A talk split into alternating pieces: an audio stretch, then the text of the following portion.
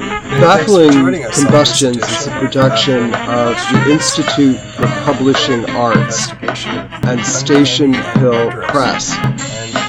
If you want to reach us, email bc at stationhill.org.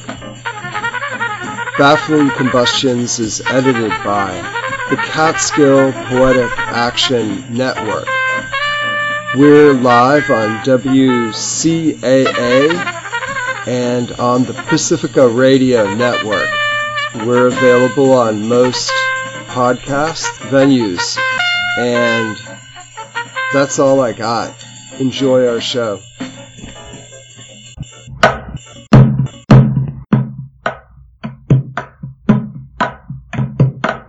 Welcome to another edition of Baffling Combustions with Andrew McCarron, Sam Truitt, and Sparrow as they plumb the mundane and cosmic strange.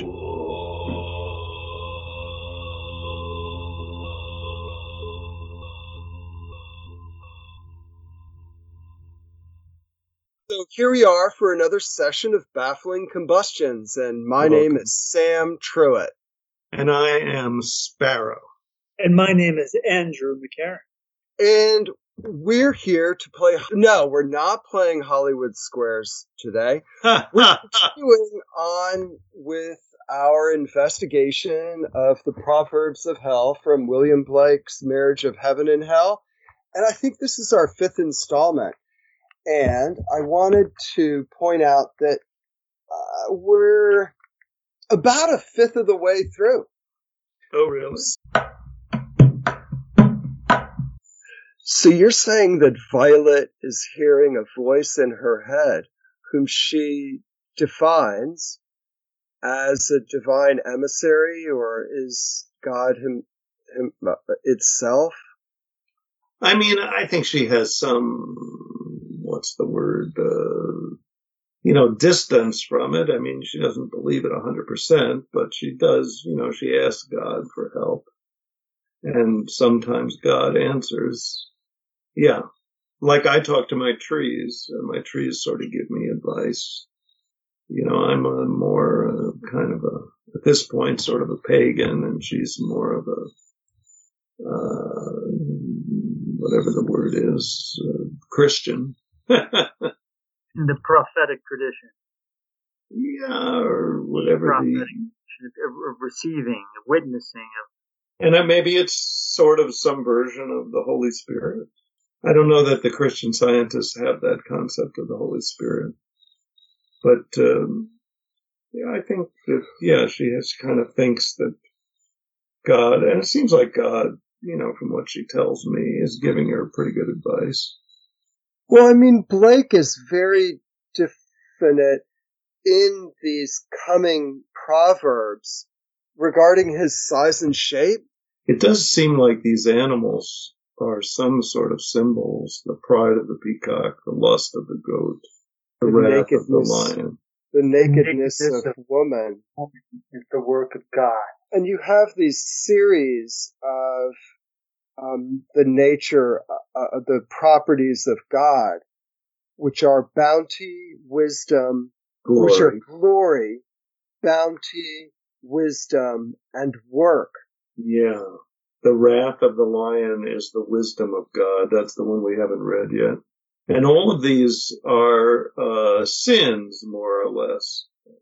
Do you know, uh, Andrew, the seven deadly sins are pride, lust, wrath, nakedness. it's not one of them. That's Um, glutton, gluttony or uh, sloth mm, is sloth one? sounds right. I don't. I don't know the seven deadly sins. Uh, Um, is pride one? Lust one? let me see. I'm gonna look it up. Uh, Oh, I know the seven deadly sins. you do. Yeah, I think so. There's uh, Pride, pride, lust, wrath, sloth, sloth, gluttony, greed, uh, greed, Oh, and I greed, think good. and murder. murder. I think there's doesn't sound like a adultery. I think is one. There, uh, pride, greed, lust, envy, gluttony, wrath, and sloth. Huh. So does Scott. Okay. So we've got a lot of them uh, here in these uh, series of four proverbs. One, two, three, four. Pride, And what are lust, the wrath. And what are the virtues? Um, the correspond the corresponding virtues are humility, charity, chastity, Hmm. gratitude, temperance, patience, and diligence. Well, diligence is a little close to work. The nakedness of woman is the work of God. I was seated. Diligence is a little bit close to work. So really, uh, mm, Blake is turning all these sins on their heads and saying that pride is the glory of God, lust is the bounty of God, wrath is the wisdom of God, nakedness is the work of God. Except he's using animals and then woman. And I would also posit that he's using nature as Hmm. God. Hmm. Um, Nature you know, is and God. also including its sort of cognate, um, you know, innatus, to be born. You know, Hmm. that which is spontaneous, that which is um, new, Hmm. Hmm. um, that which naturally arises. Um, you know, which strikes me as sort of an antithesis of some of the preceding passage that we read. Like he's do really mean? kind of blowing out a little bit. It reminds me a little bit of the the what is it? The footnote to Howl by Allen Ginsberg, where he says, "Holy, holy, holy, holy, everything is holy. Your cock is holy." Yeah, everything that's like um, stigmatized and dirty and impure is rendered holy in the footnote, and the footnote is the foundational note, like the uh, bedrock of the theology of how, if you could call it that, right? It's, uh, Hmm. it's at the feet, it's at the foundation, it's at the bottom, it's at the ground level. It, it runs under it all. And yet, the New American Poetry Anthology, if that was the name of it correctly, somebody, Donald Hall, something Hall, compiled it and he like conspicuously left out the footnote to Howl. As if to say, well, you know, this is not real art. This is just babble, you know. But I agree with you. I mean, we used to have, when I was a teenager, my friends and I would get together on New Year's Eve and we'd always read Howl collectively as uh, almost like a religious text, almost like you read the Haggadah in uh, on Passover uh, if you're Jewish. We would pass it from person to person, and each person would read one section, and then when we would get to the footnote, maybe we would swiftly pass it around the table. Each person would take one holy, holy, holy, holy. Cool. Yeah, it was like a ritual that I'm sure we thought we would do forever. And then by the time we were about 22, we stopped, or you could say outgrew it. Maybe we should do it now. I know. Now I want to do it. Because I'm also going through a Ginsberg period. I, I bought this, or I sort of found this book at a stoop sale next to my dad's house, the uncollected poems of Allen Ginsberg. And I just read it, like I just read it like you read a novel really fast. And I, I loved it. I, I thought I was kind of sick of Ginsberg, but these were all kind of outtakes, poems. And one of them I published. I had this ed- editorship of this magazine, City Magazine, published by the City College Graduate School of Creative Writing. I sort of inherited this grant from some guy who disappeared to Italy. And, and I got an original poem from Ginsberg and uh, it was never published in his collected poems, but it's in this book that I have. Cool. And it's Nice. a great poem. So Yeah. how many? So how many howls? Uh, how many holies are there? And we should do it now. And also Ginsberg, you know, loved Blake and his work comes directly out of this vision he had of Blake. Right, uh, when he was when he was reading the sunflower. Holy, holy, holy, holy, holy, holy, holy, holy, holy, holy, Wait, holy, holy. All right, so we'll uh, we'll synchronize with Ginsberg reading Howl. We'll howl with him. Holy New York, holy San Francisco, holy Peoria and Seattle, holy Boulder, holy Paris, holy Tangier, holy Moscow, holy Istanbul, That's like, you know, uh, in whom I sit lonely. Moloch, in whom I dream angels. Crazy in Moloch, cocksucker in Moloch, lack love and manless in Moloch.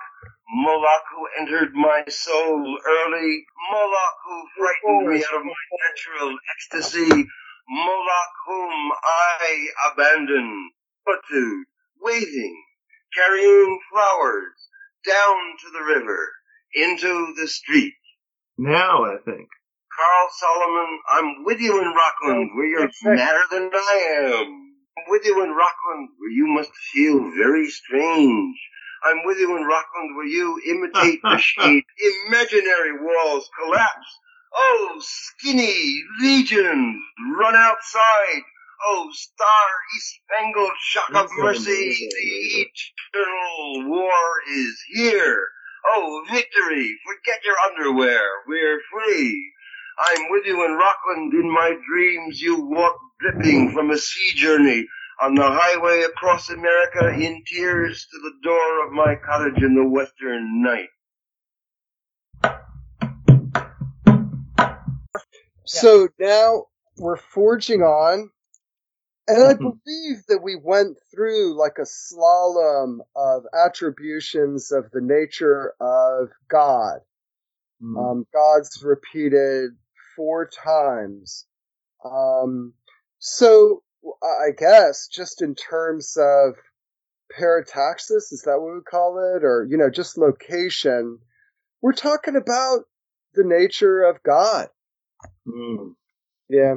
And the last one we hit was the nakedness of woman is the work of God. Here, here. Uh huh.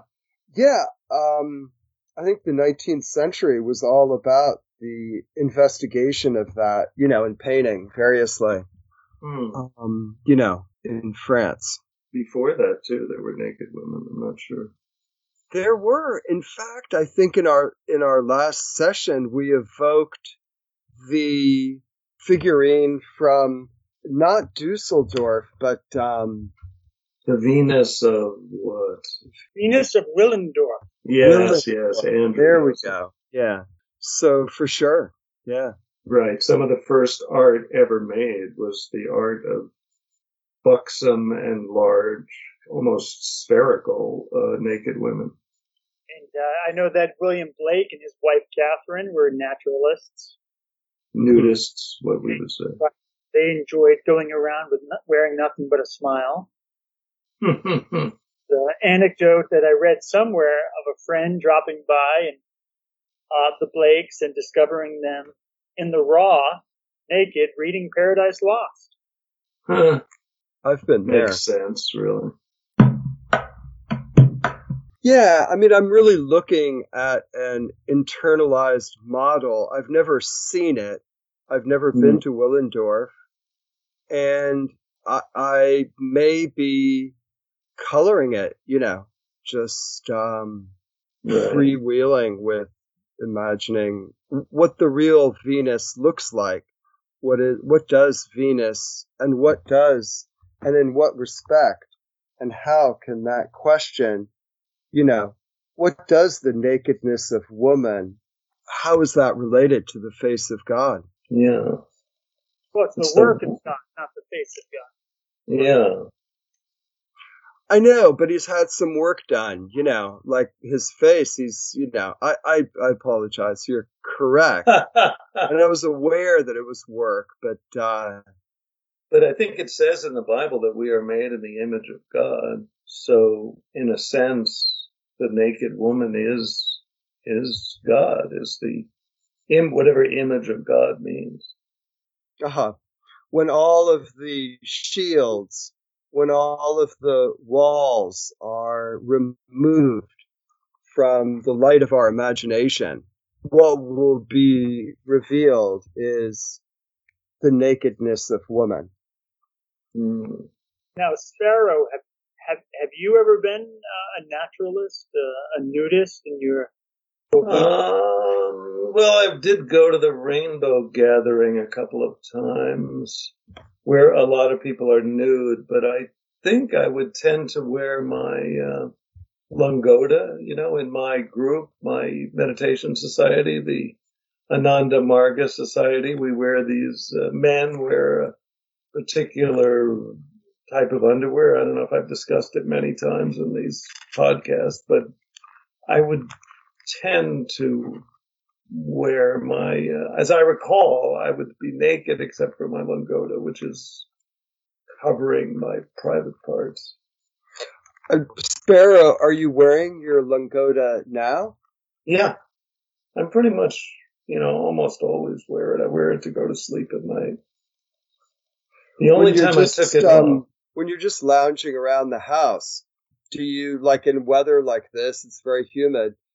Do you strip down to the Langota and um, relax into the essence? Uh, not usually. I have a pair of shorts I got, I think, from my mother or somewhere, and I wear my shorts around the house in case somebody stops by. I don't know.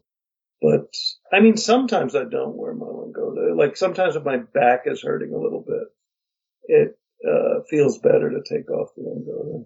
Is the Langota like a a cloth that you wrap around, or is it a garment? It's, it's yeah, it's a cloth. It's a cloth that you wrap around. It's a little bit the most similar uh, garment to it is a what are those things called that you wear when you when you play ball if you're a uh, jock an strap. athlete.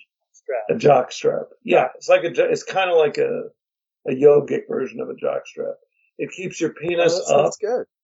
and your uh, your testicles up and uh, and the the one reason I I stopped wearing it my old friend from high school, Richard Kahn, I was telling him that I couldn't was trying to conceive a child with my wife and I was failing. And he said, it's that thing you wear. You got to stop wearing it. Boiling your sperm. It's bringing your testicles up against your body and, and increasing the, the temperature of your, um, um, testicles and killing the sperm. Was he adjusted? Did you, did, did you conceive? Yeah, it worked. I mean, my wife bought me these boxer shorts and I wore them for a couple of weeks, not for very long, as I recall. And then uh, we, uh, my wife conceived a child. Like it worked exactly as Richard predicted. I mean, whether it really happened, that you know, whether it was just a coincidence or something else, who can say?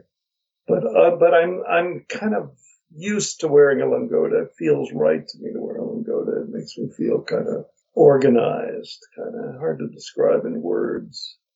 Sam, do you wear? Hmm. I'm not wearing any underwear. I I like um, Tom Ford. Eschew underwear. We find it to be to interfere with the integrity of the the line and the silhouette. Yeah, Who's Tom Ford, the, the uh, fashion designer. Or he's, he's like, designer. He's gone into making films, which I, I appreciate his films. They have a certain style. Let's face it. How about you? I mean, I sort of see you, Andrew, as a boxer's man. Yeah, I wear boxer shorts. So maybe we should move to the next line. Yeah, I think we should probably. Even though it's a shame we haven't really gotten anywhere with the nakedness of woman as the work of God. I think it's, I mean, one thought that I had, I don't know if I said this last week, is that God in the Bible creates woman and he creates her naked. So in a very literal sense, the nakedness of woman is the work of God. And it was only when the Adam and Eve disobeyed God that they suddenly got the idea that they should wear clothes. Right, that shame, shame was introduced into the equation. Yeah, and I think that maybe all these, uh, come to think of it, all these four attributes, the lust of the goat is the bounty of God, the pride of the peacock is the glory of God, the wrath of the lion is the wisdom of God. They really are kind of all about shame, how we've been trained by Mm. Christianity or religion or whatever you want to call it, the uh, superego, to feel ashamed of our pride, of our lust, of our wrath, of our nakedness. Oh, I I think that's a very interesting point, and I think that that does constitute that set. So in a way, the you know the wild beast is um, part of the image system of Christianity, right? And then um, And the, the nakedness of, of, woman. I think you know your point, Sparrow. Yeah, God created woman as naked. Yeah, so I don't know. Certainly, if you went up to Yeah. whatever they're called now, evangelicals, which I don't like that term, um, today and read them these four proverbs, I'm sure they would be appalled. Oh, that's interesting. Yeah, but it's interesting, you know, too, that we could go into the criticism of the time at which the marriage of heaven and hell appeared and, you know, what was said of it. I don't think much. Maybe answering your question, he was um, radical when it came to his beliefs about nudity and free love. So may, may, maybe all of this would have been um, controversial, upsetting. Yeah. I mean, one of the things I was thinking about in the last few days as we were preparing to meet again was how radical the phrase Proverbs of Hell must have been back then. Even now, it's a little alarming when you read it. And, uh, Yeah. and I was thinking like today, it would be a little bit like writing a book called The Wisdom of Al Qaeda. And you would just put in all sorts of brilliant ideas and attribute them to Al Qaeda. And people would, would be upset by that. The Yeah. idea that I there's some you're deep onto spiritual there, wisdom. Sparrow. I- yeah. Yeah, I like the shape of that. Well, I think the wonder is that we can just, you know, go to the next line. Let's do it.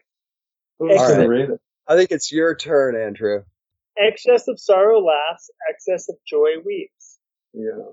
Kind of interesting that there's a period between them and not a semicolon. Here he's really focusing on the verb, the differentiation of, of weeping and laughing. And then, you know, obviously he's doing a kind of reversal, whereas conventionally, you know, joy laughs and sorrow weeps. Hmm. So he's kind of um, reaching into the associative emotional gearbox to point something out. It's also interesting that it's the excess. It's an interesting word to use. Excess of sorrow. Laughs. Like if there's too much sorrow, it, you, it laughs. Too much joy weeps. Whatever excess. Rather than just, yeah, you could say extreme sorrow laughs. Extreme joy weeps. But using the word excess suggests that there's sort of a, a correct amount. I mean, linguistically or whatever, syntactically, it seems to be saying there's a correct amount of joy. And when you go over that, too much joy, then you end up weeping. Yeah, I think what he's pointing toward is that joy and sorrow are in the same house. Yeah. And that when you hit the top of the key of sorrow, Hmm. you go over into another state. Like you, you know, you're overwhelmed. You're, you're turned upside down. Um, and you know, ditto with joy, you know, it ends in this weeping. Um, as, you know, we may have experienced at some point in our lives. Hmm. I can't remember ever weeping for joy. Um, well, I mean, maybe when I'm manipulated by a Disney movie, when I'm watching The Little Mermaid or something, and something very heartbreakingly compassionate happens, maybe I get tears in my eyes. I'm watching. Uh, did I tell you I'm watching um, Midnight Diner? It's this Japanese. Oh yeah. Uh, Netflix show, and uh, you know, it, a lot of it is about it's it's about this diner that's sort of run by this guy who seems like he might be kind of an enlightened being, and he intervenes in a very indirect way, usually to help someone find the truth.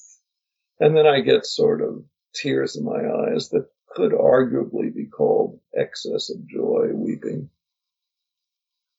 Do you identify with this character, Sparrow? And feel uh, some part of yourself might have been most realized as a a counter um, short order a sous chef or um, you know. I mean, I have I've had the fantasy of working in a taco joint, you know, like a taco. What do you call it? One of those, not a truck, a taco stand. I mean, that has been a fantasy of mine, and maybe an ice cream stand. But no, I don't really.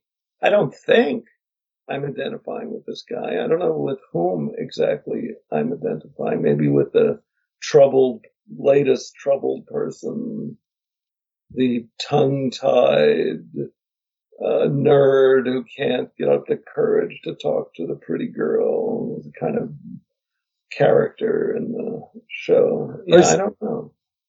He's very handsome, the counter guy, and um, yes, in a rugged, kind of manly, kind of working class way. Yeah, but also very reticent and sort of shy around mm. his uh, around women. I noticed, you know, very courtly, um, very honorable, and uh, yeah, yeah. Although, if you watch lots and lots of the show, in one of the recent episodes, there was a woman who was a porn star, and at the end of the show, you see this enlightened uh, chef uh, looking through a magazine of her naked pictures and looking kind of embarrassed. So he has has moments, and at the end of the first season, there's a woman that comes in, a kind of a gorgeous woman, maybe in her 40s or 50s, and she kind of she makes some overture to him. Why don't you come to my house where we'll celebrate the new year? And he says, no, no, no. And then she walks out, and then he rushes out after her into the street, he realizes he made a terrible mistake. So there's there's moments where he has kind of stirrings of attraction to women. But he rushes out into the street and she's not there, it's or not. she's gone. That's the, yeah, that's the end of the whole season. Yeah, I uh, know someone sounds... who was going through a hard time. She had broken out of a relationship 14 years. Oh, wow. She entered into a sorrowful state, despondent, really. And she did find um, someone who she was dating, and they made love. And it was the first time in a very long period of time that she had been intimate with someone else. Mm. And she hmm. reported that she was laughing and crying at the same time during the act of love, and that it really freaked out new boyfriend. yeah. Guys so, don't like to have sex with women while they're crying. And That's laugh- been my experience based on myself. Crying and laughing at the same time. And something about this uh, proverb reminded me of that. Hmm. Yeah, excess of sorrow will lead to uh, maybe. I mean, we need to be balanced emotionally. I think oh. my own study of human psychology and through my experience of being human, one thing that I feel that people struggle with is um, the repression of or, repression wait, of what? The, the, channeling of all emotions into a single emotion. Like I have a good friend who's angry all the time, and I'm yeah. certain that the there's a lot that's being channeled into that anger. That if mm-hmm. he were to laugh a little bit more, or cry, he would be less pissed off at it. Uh. I think there's a psychological theory, a psycho-emotional theory um, present across these two proverbs. You seem to be saying that we needed sort of balance. Yeah, some balance, integration of um, multiple emotional states, the ability to emote across a range of emotional um, modes. Mm, rather than getting stuck in one like your friend.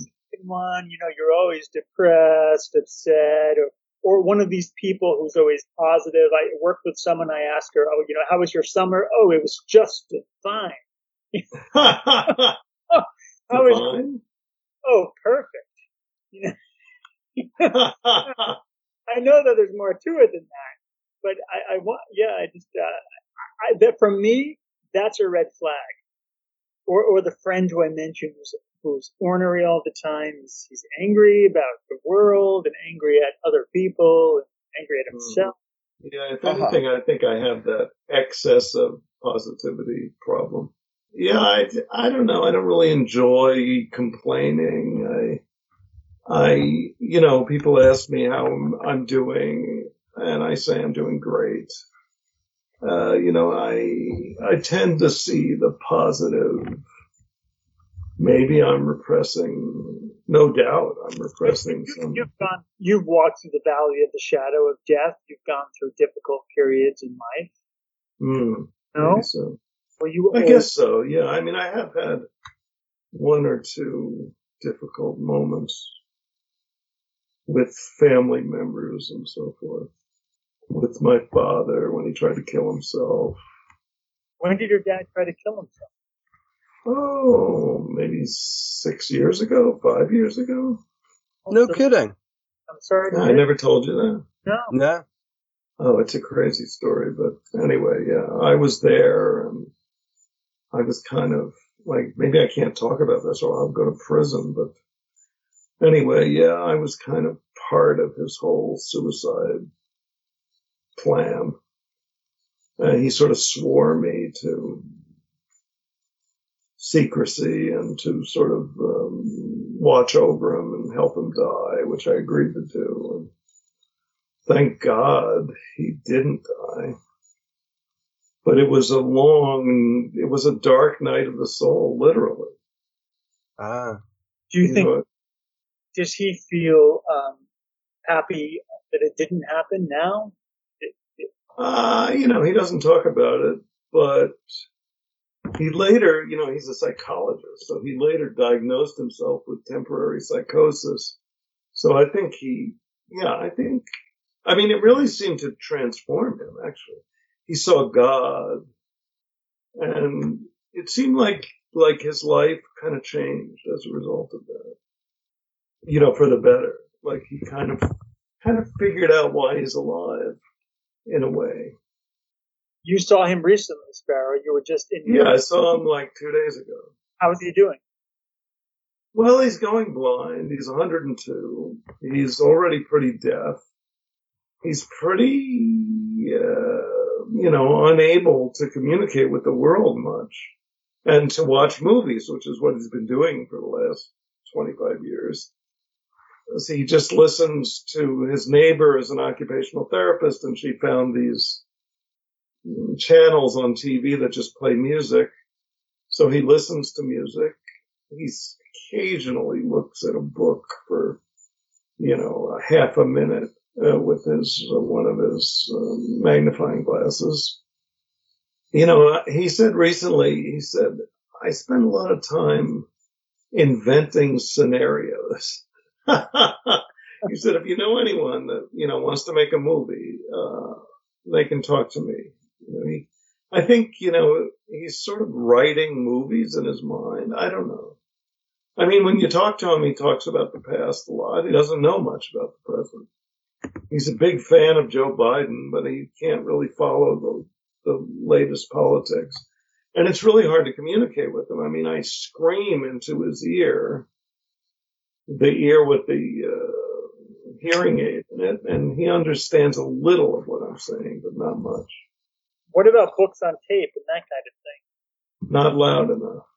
You know, but he seems to be in this kind of state of sort of a dreamy state, but he's not, doesn't really have dementia in any way that he can, he repeats himself, but I don't think he has. Well, you know, I might be in denial, but I don't think he has dementia. I think he's just, you know, it's sort of this is now that people live forever, you can see the process of dissociating from your body in slow motion, you know. And and he's kind of moving into another realm, kind of slowly. Interesting. Yeah. And, you know, he's sort of content with that. But he's very appreciative, very positive. He's very grateful for everything that every everybody does for him. So, in terms of his existence, this suicide attempt that got foiled in some way proved to be like an afterburner catalyst towards some like he broke through the outer layer, the heliosphere of the atmosphere, and he was able to like get beyond somehow and had some some time eyeball to eyeball with the divine. Is that yeah? correct? Seemed seemed like it. Yeah. He, well, the story he told he later changed it to Moses, but at first he said that he saw God. I mean, I heard him tell the story like 26 times, but he said he saw God. God was wearing a big Rolex. He always that was always part of the story. And there's a long line of people waiting to see God. And my father goes up to God. He said, gets on the line, I guess, and goes up to God and he says, all I want to do is praise you. And God says, don't waste my time. Uh, or in, my favorite version of it, God says to him, don't be a nudnik. Don't be a fool. And then God turns to the next person on line and says, next. So like, like it was like, it wasn't his time. You know, I mean, that's how I took it. It wasn't my dad's time to enter the kingdom of heaven. It was his time to come back to the earth. That's where he belongs. And I think he just sort of understands. You know, it's interesting. I mean, it's like, what, what are we all doing on earth? I mean, I don't do much. You know, uh, and Andrew, you know, you're a father, a husband, a, you have a demanding job, you're in this podcast, you're writing a book. And Sam, you know, you're directing an important publishing company, preparing for a new, whole new career, moving to New York City. But, you know, I do very little. In that way, I'm a lot like my dad, but it's kind of like the universe is telling you what to do if you just have the humility to listen. And I think my father sort of understands that he's there sitting on his couch. People come by and he's delighted to see them. My friend Jeffrey, whom I've known since uh, fifth grade, came to visit with his wife Anne uh, on Saturday. And my father was so pleased to see them. He used to ridicule them. Used to say they they were the most, well, I better not tell this story in case they listen to this podcast, but I've already gone too far. But now he loves them. Now he appreciates them. Now he can see into their heart. And they have wonderful hearts, you know. And you just wait. You wait until it's clear what you're supposed to be doing, and then you do it. I think that's what my father learned. You just wait for your. It's like um, it's like being in a play where you sit in the backstage and you wait for your your part to come up in the, in the third act. You know, you just wait for the moment that you're needed. Anyway, that's I love it. Yeah. Hey, um, when your dad was approaching God and he was in that line, what was the landscape like? Did he talk about what was around um, God? Never discussed it. Like, never discussed it. not- I think the only thing I vaguely remember him saying is that there was a really long line of people. I mean, it's kind of how my dad sees the world. You know, he's always quoting this book, famous book uh, of some sort of Yiddish oriented Jewish book called Life is with People, which I think is a translation of a Yiddish proverb. You know, my father sort of sees people as being the central mm, factor in life, not the landscape. My mother was kind of a lover of landscape. Hmm. Uh, and we she we'd be driving somewhere and she'd look out the uh, window and she'd say, "Look at that! Isn't that beautiful?" And my father would ridicule her. He'd say, uh, he would quote this line from uh, Yogi Bear cartoons, where the tourists are driving through Yellowstone, Jello, Jellystone National Park, and they're saying, "Look at the bears! Look at the bears!"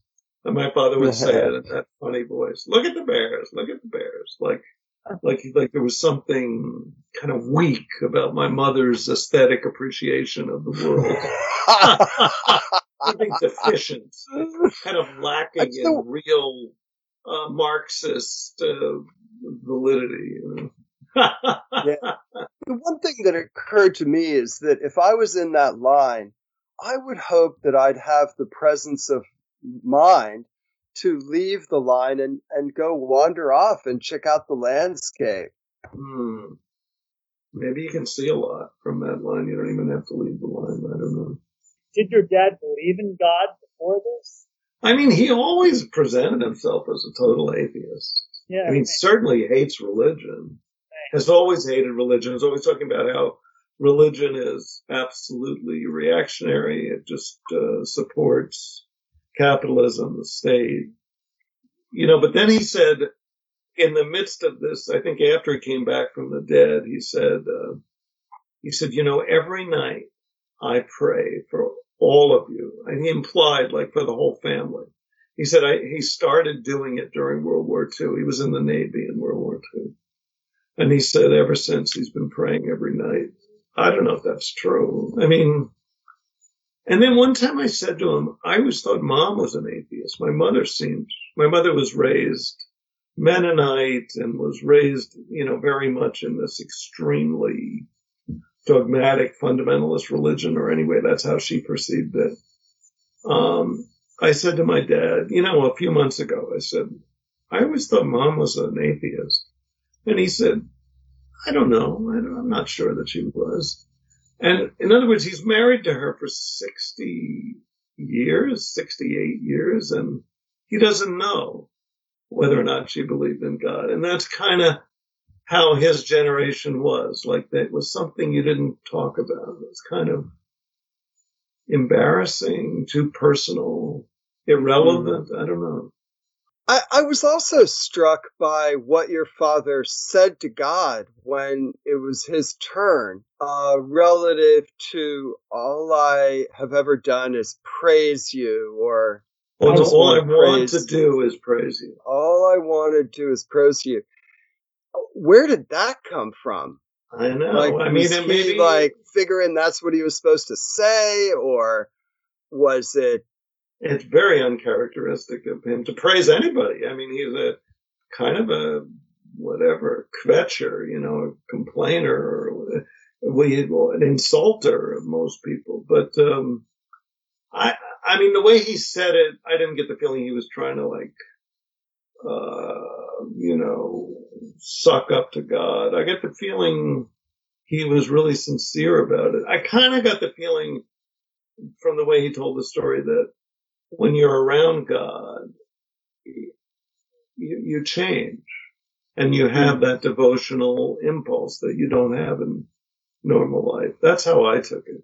Do you think it was a Uh-huh. uh, carryover from the Judaism of his youth? Because I know the, the the central prayer of the Jewish liturgy is the Kaddish prayer, and that's a Mm. doxology, and the whole prayer is full of um, praise of God, Yeah, it's a good Great. point.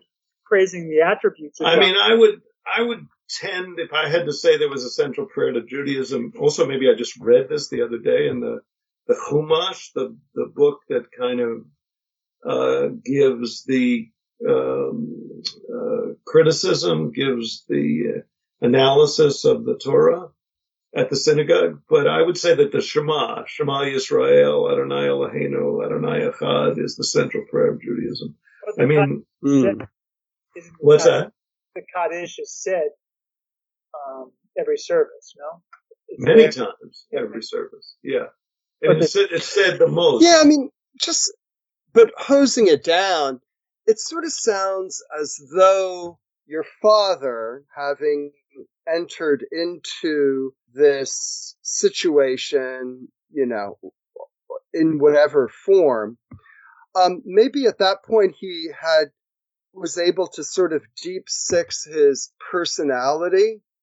Mhm. And, you know, that his personality is made of that sort of gruff and, you know, hypercritical of other people, you know, kvetching this and that. And that, and that that was the experience that he, um, was able to strip away the walls or the shields of the lantern and let the light shine. I mean, it really felt like that. He felt like he was a different person. He just felt transformed, especially for about two weeks. He and I would pray together. I'd bring him the prayer book that we had, happened to have in the house, Jewish, Reformed Jewish prayer book, not much of a prayer book. We'd pray. He, he, he was kind of, yeah, he was transfigured. It was really, I've never really seen it. I, I did see once my, um, my sister used to work at the Rusk Institute, which is the NYU hospital for um, uh, spinal cord injuries. And there was a woman, and I would go there every week when I first moved back to the city in 78. I would go and teach meditation every week to these uh, patients, spinal cord injured patients. And there was a woman there who was in, I, so I did that for, I don't know, a year, two years, maybe longer. And um, there was a woman who was in a coma, young woman, who was there for like weeks, I think, in this coma. And one day I was there, I went there, and she had come out of the coma, and she was like had like the aura of a saint, like just like light was pouring out of her face, and uh, and uh, I can still see her in my mind, lying in bed. And my Mm. father reminded me of that a little bit. It's almost like the Wow. yogis say that there are these different, there are different like sh- sheaths of the mind, different levels of the mind. And when you reach into these like higher levels or deeper would be a better word, deeper levels, you get this kind of radiance. But most of us are so preoccupied with uh, little nonsense that we we can't get very far inside of ourselves. Uh-huh. As uh, Blake's contemporary William Wordsworth said, getting and spending, we lay waste our lives. Hmm. And I was going to say, yeah, my dad, in a way, his suicide attempt might have been an example of excess of sorrow laughs. That he uh, must have been feeling pretty bad when he decided to end his life. And he ended up laughing. He ended up delighted. So it was kind of a case of the sorrow pushing him into kind of bliss. So it didn't. It didn't work. Yeah, I mean, tried it, but it didn't work. It didn't work. He cut himself once with a knife, and there was blood all over his bed. And uh, and then, but he cut himself the wrong direction. Cut himself, uh, you know, uh, perpendicular to the to the artery, Yeah, not along the artery. And uh, and then the next morning, he said to me, "Just wait." He said, "Wait 24 to 48 hours, and then call the police." I said, "If I wait 48 hours with a corpse, I'm going to go to prison." So he said, "Okay, here's what you do." He's like negotiating with me. Uh, you wait 12 hours, and tomorrow morning you, you call the police. Either way, something like that. So uh, the next morning, I I woke up at 9:30 in the morning. I, I promised I would come in at 10, so I like turned on my computer and edited my essays for a half hour. Then I went into my dad's room, and uh, I uh, he was alive. So I called the ambulance, and my father said, "No, don't do that." I said, "Look, I have to. My, my alibi is up." And then they, they took him to the hospital, and I said, "So you're going to give him stitches?" And they said, "Well, we're we're not sure." His his cut had healed over the night. Incredible. Yeah. This is It's crazy. Yeah, I'm speechless. I, I am speechless. What Yeah, I mean, I don't know. I occasionally believe that, believe, think that maybe my guru is watching over me and preventing me from completely wrecking my life. And uh, this, you know, is one of the main examples thereof. Although I'm not saying for sure that that's what happened, but yeah, I mean, it was really a weird, you know, I mean, really nothing much happens to me. My, I, well, I used to argue endlessly with my wife, and it was very unpleasant. Come to think of it, but mm, usually intense things don't happen to me. But this was one.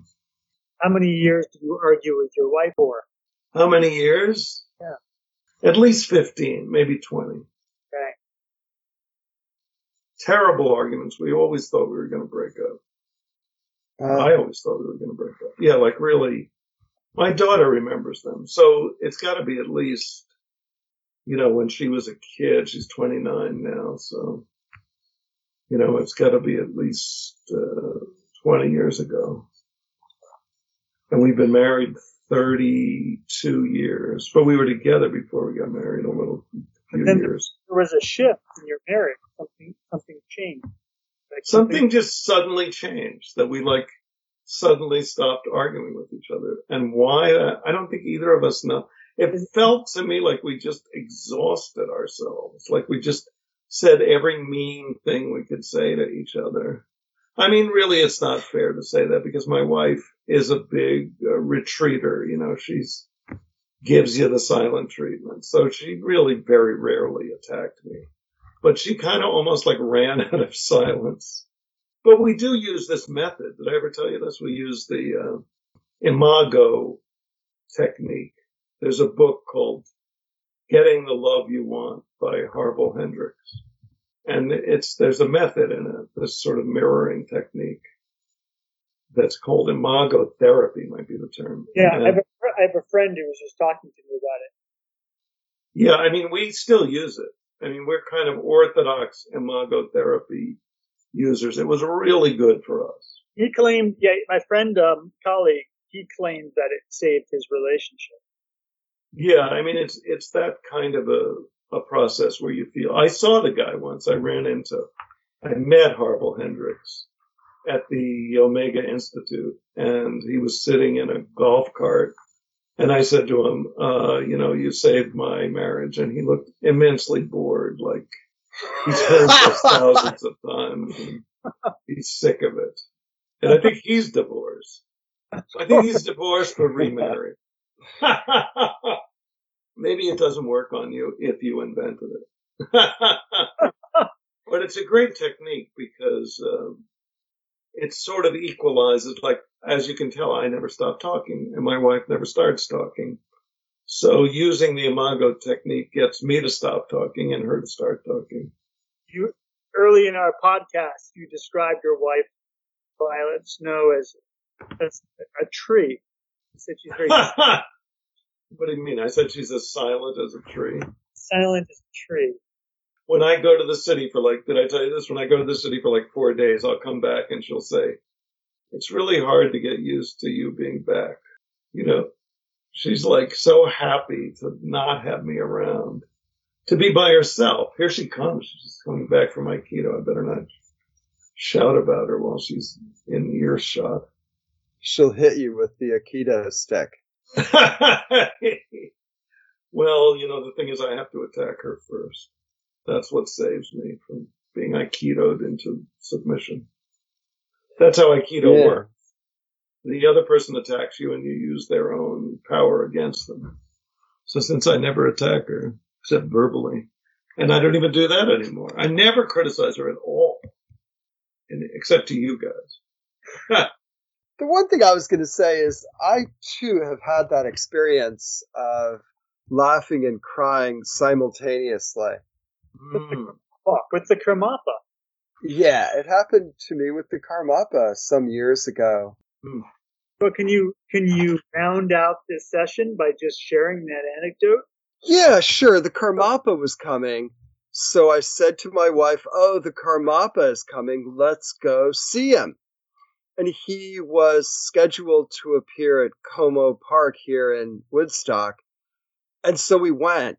But there were torrential rains and there weren't any people there. So we understood that it had been canceled. But I said, Oh, but you know, we can go visit the Karmapa in his house. Hmm. So we drove up Mead Mountain Road and parked at KTD. And there weren't a lot of people. The parking lot was sort of conventionally full. There was a space. We parked. We went in. We went into the KTD Gumpa, or, you know, where there's the big golden Buddha, and sat down and sort of got the lay of the land. And then I guess I left or uh, we both left. We both left and were, you know, uh, out front. And then a, a monk came and I said, Oh, we've come to visit the Karmapa. We would like to see the Karmapa. And he, and we explained our situation. We have children or, you know, whatever silly thing. And he said, okay, I'll let the Karmapa know that he's been summoned Hmm. or something of that nature. And um, so we said, "Oh, terrific!" And we went back inside and sat down and looking at the golden Buddha, and they're doing different things. And then we started to notice people with suits coming out behind the throne room, you know, behind mm. the Karmapa's seat and so on and so forth. And then we quickly got the uptick that he was coming out, and out he came and sat down. And I don't have any direct connection with the Kagyu lineage, I think it is up there, or, you know, this and that. But I was totally, of course, interested in, in meeting the Karmapa, seeing the Karmapa. And then he began to talk and spoke of, you know, how it is that um, he was sorry that he couldn't go down and talk to everybody in Woodstock and um, so on and so forth. And he's looking over at me, you know, and so we're looking at each other, and then he's looking at it Mhm. the other way, and then he comes back and he looks at me again. And slowly, you know, we're entering into a kind of mind to mind continuum. Yeah. And then, um, uh, and then, you know, there are no questions in the presence of the master and, and I was laughing and crying simultaneously. And, um, you know, particularly at the end of the teaching, then he's leaving. And then it was really more immediately afterwards that I was aware that I was inside of this emotional body that was complete. Um, and the only articulation of it was this kind of simultaneous laughing and crying. Um, you know, and, and sort of laughing in a state of what I identified as joy and, um, feeling a, and weepy because I was aware of the, um, uh, our, um, the brevity, um, the, the, um, the longing that we each may have to be at one with, um, with what is and of, um, beyond words. Yeah, I would just point to thank you for sharing that, Sam. Yeah. Yeah, I feel like I really received your words. What was behind your words profoundly. I haven't had um, an entirely analogous experience other than um, the eight dreams that opened my consciousness uh, last fall from October to uh, February. Um, caused me to feel in uh, ways that I think I hadn't been able to feel for decades, maybe since adolescence. Hmm. Uh, and I do identify with those Blake proverbs. I think there was an excess I think I could describe emotion. I could feel some emotions, but not of the full ecology of human emotion. And Mm. it came out. I think there was an excess of something that led to um, a cathartic series of experiences that I'm still uh, Still what? That you turned into those uh, visual works. yes, eight dreams. How many of them do you have now? I have four, and I'm, I'm going to do all eight. There's eight dreams, and uh, I have two done. No, I have two finished completely, two that I started, and drafts of the um, other four. And Well- they, what are they? They're they're collages. Um, there- I don't have one right here. Um, word, uh, word canvases written in my script that tell the story of the dreams. Here's an example. Let's say just one moment. Oh yeah, a lot of writing, and a kind of a drawing that you made in the center. Yeah. Yeah. Huh. But I- Drawing in the center is compelling. for so much of my life, recent years, I thought liberation, integration, if you, that's the right word, would come as a result of external choices and um, things in the world. But uh, these eight dreams made me realize that the uh, the real juice was internal. Hmm. Uh huh. The great transformation, or whatever I was going through, had less to do with credentialing or geography or action or relationships than I might have previously realized. Hmm. Have more to do with internal research. Internal research, internal movement. Hmm. Many thanks for joining us on this edition of Baffling Combustions and our ongoing investigation of the uncanny and wondrous. And please join us next time and remember to stay tuned and strange.